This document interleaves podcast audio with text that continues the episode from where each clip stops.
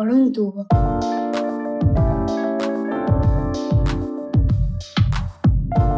Bienvenidos a Medicina por un tubo, el podcast de Roche España en el que tratamos de explicar de un modo sencillo los avances más complejos en el mundo de la investigación médica.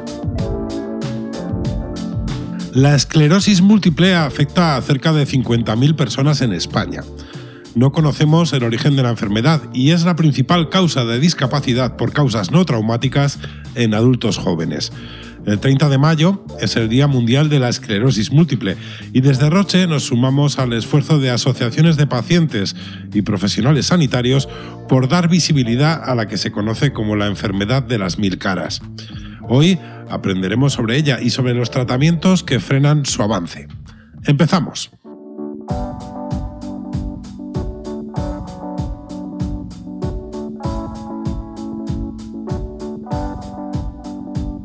Escuchamos a los pacientes.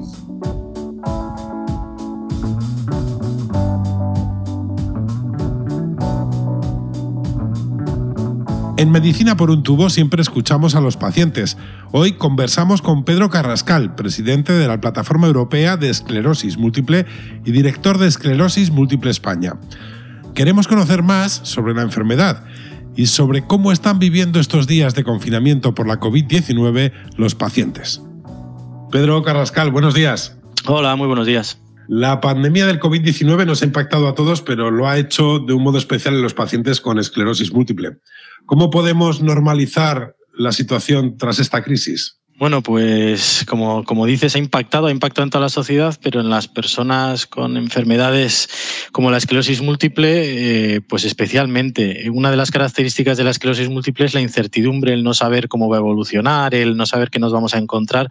Y la verdad es que le hemos añadido un elemento más a la ecuación y hace que sea mucho más complicado. En este caso, no sabemos eh, y no es, no es fácil tomar decisiones que nos afectan en el día a día, cómo afecta el COVID a la esclerosis múltiple. Este ha sido uno de los primeros problemas que se han encontrado todas las personas con esclerosis múltiple, lo primero que ha ocurrido es que nos atrincheremos en, en casa, que nos asustemos mucho y que pensemos que somos una, una diana especialmente vulnerable esto, aunque no se ha demostrado que es así y aunque no se ha, no, se ha visto una especial agresividad o, afectación del COVID con la esclerosis múltiple, tampoco tenemos aún los datos de, los registros a nivel mundial y de, de, los datos en España para decir que tampoco es así. Por lo tanto, vivimos en un momento de incertidumbre en el que la vuelta a la normalidad o a la nueva normalidad es difícil de gestionar sin tener aún los datos de, ¿no? de qué está pasando y cómo nos afecta y bastantes incertidumbres teníamos ya, ahora tenemos las mismas, pero al cuadrado.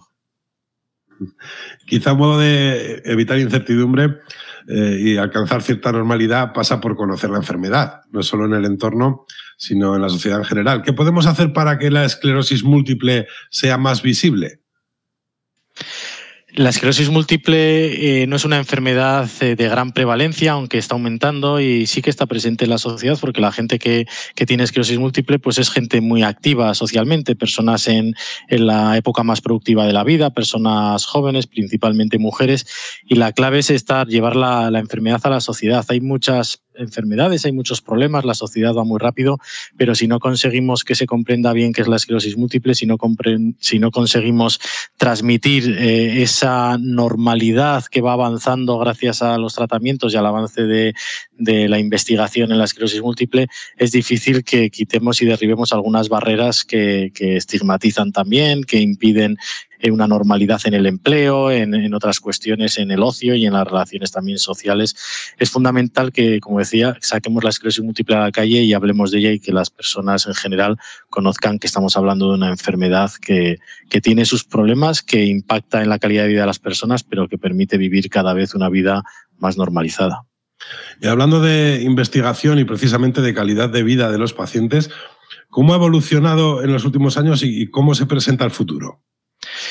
Pues el futuro, el presente es esperanzador eh, como, como evolución de lo que es la historia natural de la enfermedad y el avance, aunque hay situaciones de impacto social, de vulnerabilidad, de protección social, de aislamiento, de, de, no poder seguir el ritmo de esta sociedad, que hace que, que cuanto más avanzamos en, controlar la enfermedad desde el punto de vista pues, pues eso, fundamental de lo que, de lo que es el, curso de la enfermedad, surgen otras necesidades. Es una enfermedad que, que, sigue siendo grave. No es tan grave como antes, pero es que cuando a ti te diagnostican ahora esclerosis múltiple, no comparas como era hace 20 años. Yo ahora puedo comparar y podemos ver esa evolución y decir, es que estamos mucho mejor, es que estamos en un momento muy esperanzador.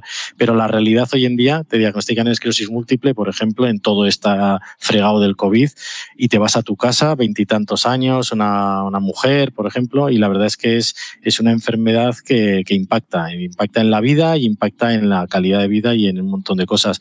Por lo tanto, decir que vivimos en un mundo esperanzador es así, hemos avanzado muchísimo, lo que tenemos por delante es muy ilusionante, pero visto desde el helicóptero, cuando aterrizas un poco, pues, pues no es tan esperanzador y esa incertidumbre y ese vivir cada día, quizás cuando más esperanzador es la evolución del avance de la, investigación, más difícil es gestionar esas expectativas de muchas personas cada día, porque ya no vale con que dentro de poco apareciera una, cura, una vacuna o no sé qué, no es que mañana qué va a pasar, el mes que viene qué va a pasar, qué pasa con mi trabajo, con mi pareja, con... Bueno, esto es un poco la realidad. Ilusionados eh, desde, arriba, vista un poco así general, y en el día a día, pues preocupados viviendo con una enfermedad compleja y grave. En ese día a día, a la hora de tratar la enfermedad, siempre hay que balancear el beneficio y riesgo que suponen los tratamientos. En el caso de la esclerosis múltiple, ¿cómo están influyendo los nuevos tratamientos en la normalidad del día a día de los pacientes? Pues están influyendo para bien y de forma muy importante porque permiten una enfermedad mucho más controlada, sin brotes eh, o con brotes más distanciados o, de, o con, eh, con, menor impacto y permiten con esa diferencia también, con ese abanico de, opciones terapéuticas, pues adaptar también a, estilos de vida. No es lo mismo pues, si te vas a quedar embarazada, que si viajas mucho, que si pues el tema de, de pues de, cómo vas a manejar esa, esa, administración del tratamiento, la verdad es que hay muchas opciones y, todas son muy válidas. Incluso en la opción de riesgo-beneficio, eh, se puede adaptar también al, bueno, pues al curso de la enfermedad y al perfil de, persona también. Hay personas pues, que asumen unos perfiles de riesgo. Esto es muy importante. También la evolución de los perfiles de, los médicos y la relación médico-paciente en cómo se van manejando también estas conversaciones sobre estas son las opciones terapéuticas, cuáles, cuáles son tus expectativas en la vida, cuáles son, cuál es tu perfil y lo vamos adaptando. Ahora, como decía también al principio de, la, grabación, eh, teníamos otra, otro elemento más, que es el tema del COVID, porque hasta ahora ha sido como que todos nos quedábamos quietos, sobre todo las primeras semanas de uy, uy, uy, ¿qué pasa aquí?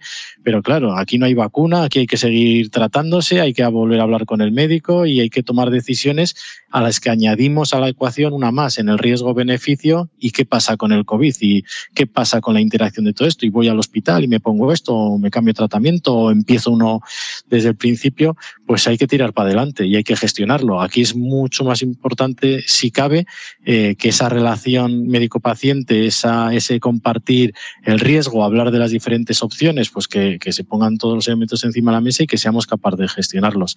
Y también eh, y muy importante la necesidad que tienen las personas con esclerosis múltiple de tener información. Sin información y sin tener datos sobre qué está ocurriendo es difícil tomar decisiones que afectan a todo esto. Por lo tanto, cerramos un poco el círculo con lo que empezábamos. Necesitamos más información de lo que está pasando, pero que hay que avanzar, hay que tomar decisiones, hay que hablar de, riesgo y, hay que tirar para adelante porque hay que vivir cada día y hay que sacarlo. De cara a, hacer más conocidas ese día a día de los pacientes de esclerosis múltiple, eh, para el que no lo conozca, para el que no sepa nada, eh, te detectan esclerosis múltiple y cuál es el tratamiento a seguir, cuál es, qué es lo habitual ahora mismo en, un, en ese día a día. Tiene que ir muchas veces al centro médico, la, conversación es constante con, con el equipo médico, ¿cómo se desarrolla? Bueno, la esclerosis múltiple le llamamos la enfermedad de las mil caras y si tuvieses a 20 personas con esclerosis múltiple ahora mismo en este podcast, pues probablemente su día a día y el momento en el cual eh, empezaron a convivir con la esclerosis múltiple y cuándo y cómo, pues puede variar. Lo que lo que tiene todo en común es que, los que lo que tienen todas las personas en común es que después del, diagnóstico, aunque te afecte de forma más o menos grave, te permite hacer una vida más, más o menos normal, te vuelvan a aparecer síntomas más o menos tarde o tu entorno sea diferente, todos conviven con ese primer impacto de la enfermedad, con ese irte a casa, sentirte solo, sentirte un poco mucho más vulnerable, desprotegido, tienes que planificar tu vida, esa incertidumbre de la que hablábamos y, esa necesidad de, de recomponerte y de recuperarte y empezar a vivir el día a día. Cuando las personas llegan a ese punto de esto hay que sacarlo bola a bola, ¿no? El partido hay que ganarlo cada día, es cuando esa vida empieza a ser un poco más normal. Pero pero hay un montón de, ¿no? Entras como en un, en un torbellino de, de todo que es, es, muy difícil tomar decisiones. Precisamente el Día Mundial este año habla de conexiones y uno de los lemas y de las cuestiones que queremos eh, resaltar es que, que, nadie se quede solo, que nadie se quede atrás, que no quede desconectada de, de, su entorno, de la vida, de que por el diagnóstico de la esclerosis múltiple esa persona no, no quede apartada. Y aparentemente nadie queda apartado, todo aquí no pasa nada y vida normal y tomamos un tratamiento, pero luego hay muchos matices, mucho hilar fino y cuando tú no sigues el ritmo de la sociedad, cuando tú no estás a la altura de lo que hacen tus amigos, cuando salen, cuando eh, las relaciones de pareja, los trabajos, los viajes, pues la verdad es que las personas se van quedando un poco solas, por así decir, y necesitamos reconectar. Quizás esta también crisis del COVID nos ha servido a todos para experimentar qué pasa viviendo un poquito más despacio, qué pasa sintiéndonos un poco aislados y también podemos aprovechar para ¿no? para reflexionar todos sobre la importancia de reconectarnos todos y que las personas que van a otros ritmos y que viven otras realidades, pues que, que no se queden tan solas como a veces nos hemos sentido todos en estos momentos, por ejemplo. Pues nos quedamos con ese mensaje sobre conexiones y el Día Mundial de la Esclerosis Múltiple. Muchas gracias, Pedro, por atendernos. Gracias a vosotros por hacer eco del Día Mundial y de hablar de la esclerosis múltiple.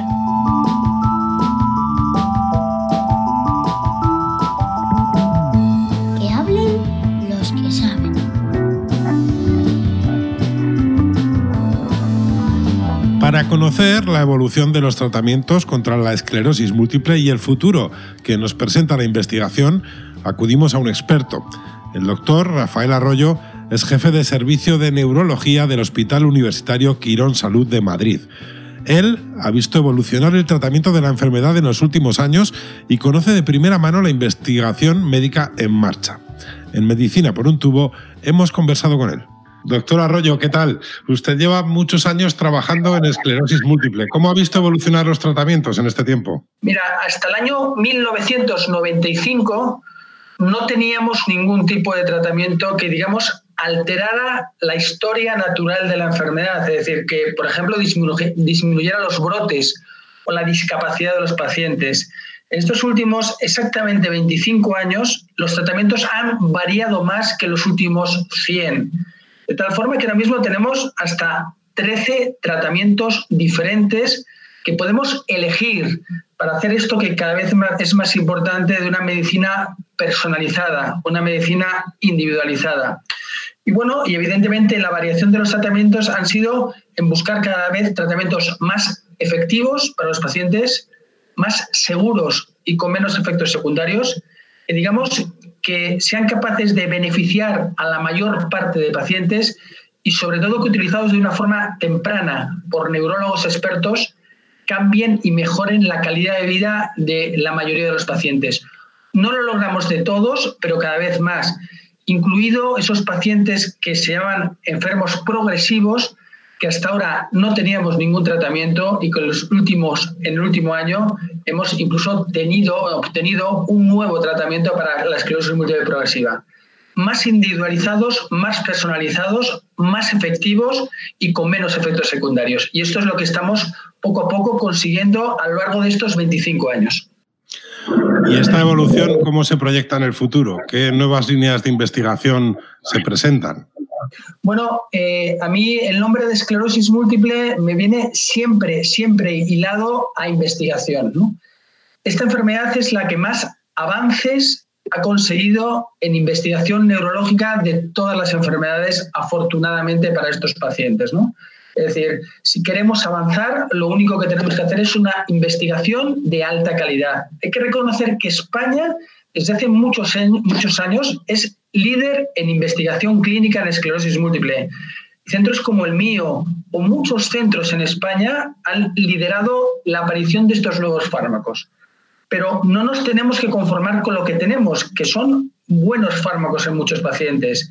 En estos momentos, por ejemplo, prácticamente en este mismo año se van a poner en funcionamiento varios ensayos clínicos internacionales en fases ya muy, muy, muy, muy finales para probar medicamentos. Por ejemplo, nuevas dianas en la inmunidad. Estamos fijándonos ahora mismo en dianas de lo que llamamos inmunidad innata, que hasta ahora no habíamos tocado y que creemos que incluso fármacos orales van a ser capaces de incluso mejorar los fármacos que tenemos en estos momentos y también testarlos y probarlos en estas enfermedades tan difíciles como son las enfermedades progresivas. Diría que el mundo de la esclerosis múltiple y sobre todo la investigación en esclerosis múltiple sigue, sigue progresando y desde luego hay que ser optimista porque, insisto, en, estos, en este mismo año van a aparecer otros nuevos fármacos en investigación avanzada que desde luego yo considero que son muy, muy prometedores para muchos pacientes que aún no somos capaces de controlar suficientemente bien. Y en este mismo año la verdad es que estamos viviendo una situación un tanto anómala. ¿Cómo ha afectado la actual crisis, la actual pandemia de la COVID-19 a los pacientes de esclerosis múltiple? Bueno, eh, yo creo que evidentemente, pues como casi todas las personas, los pacientes con esclerosis múltiple han sido afectados por esta pandemia. Bueno, yo creo que hay que resaltar que en un principio eh, es una enfermedad inmunológica. En los datos que tenemos hasta estos momentos es que no, estos pacientes han sido especialmente vulnerables para padecer esclerosis múltiple. Tenemos que decir a los pacientes que por tener esclerosis múltiple no tienen más propensión a tener esta infección ni va a ser más grave. El otro comentario que le hemos hecho es que eh, los pacientes, incluso con algunos tratamientos o algunos tratamientos incluso inmunosupresores, no hemos visto, no hemos visto una mayor incidencia o frecuencia de tener la enfermedad. Por eso la información era muy clara. Nunca dejar los tratamientos que estaban tomando o utilizando o poniéndose los enfermos. Nunca parar los medicamentos y eso ha sido una cosa fundamental. Si es verdad que los pacientes sí se han visto condicionados y algunas veces con un cierto temperamento por el confinamiento.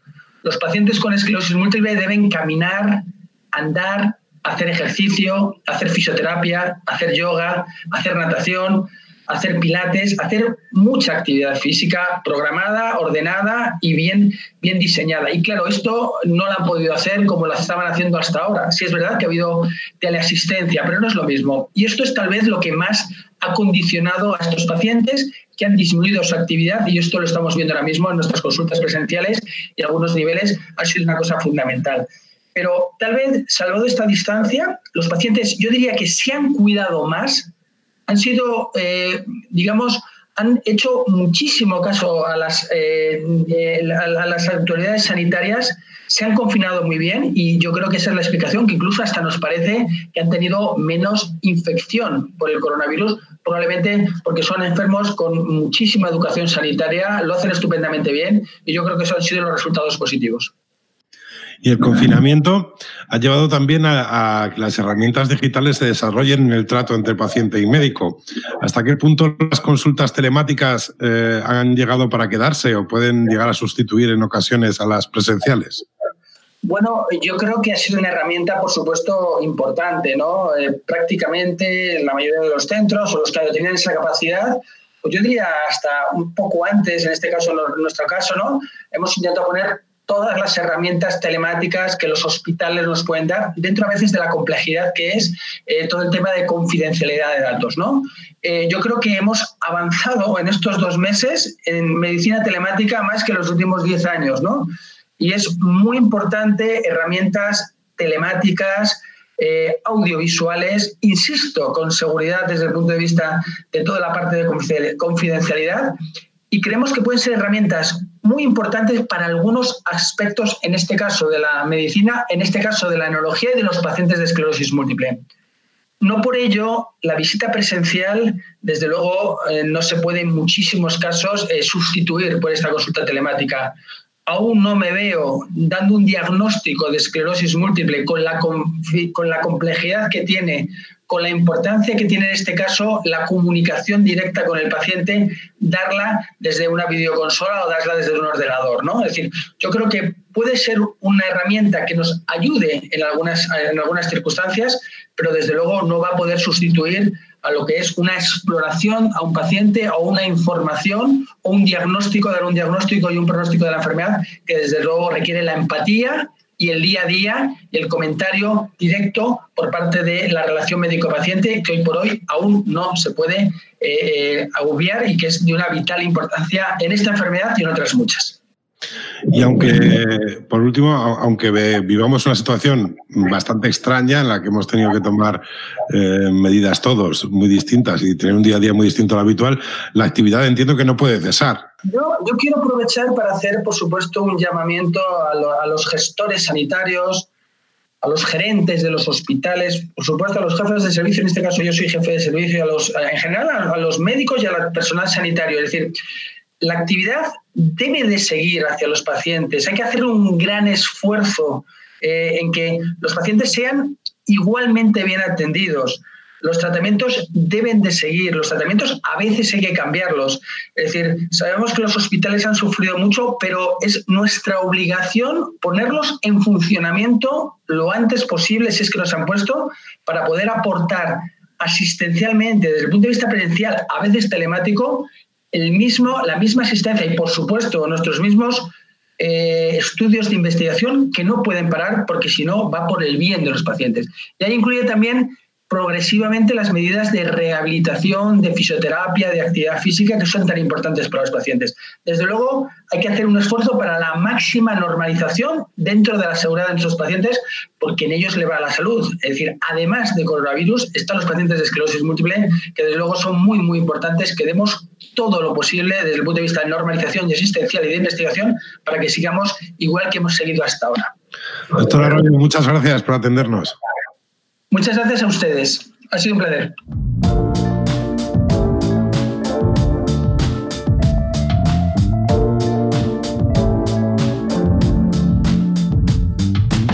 Vivimos un tiempo de cambio, de mejora en los tratamientos de la esclerosis múltiple gracias a la investigación.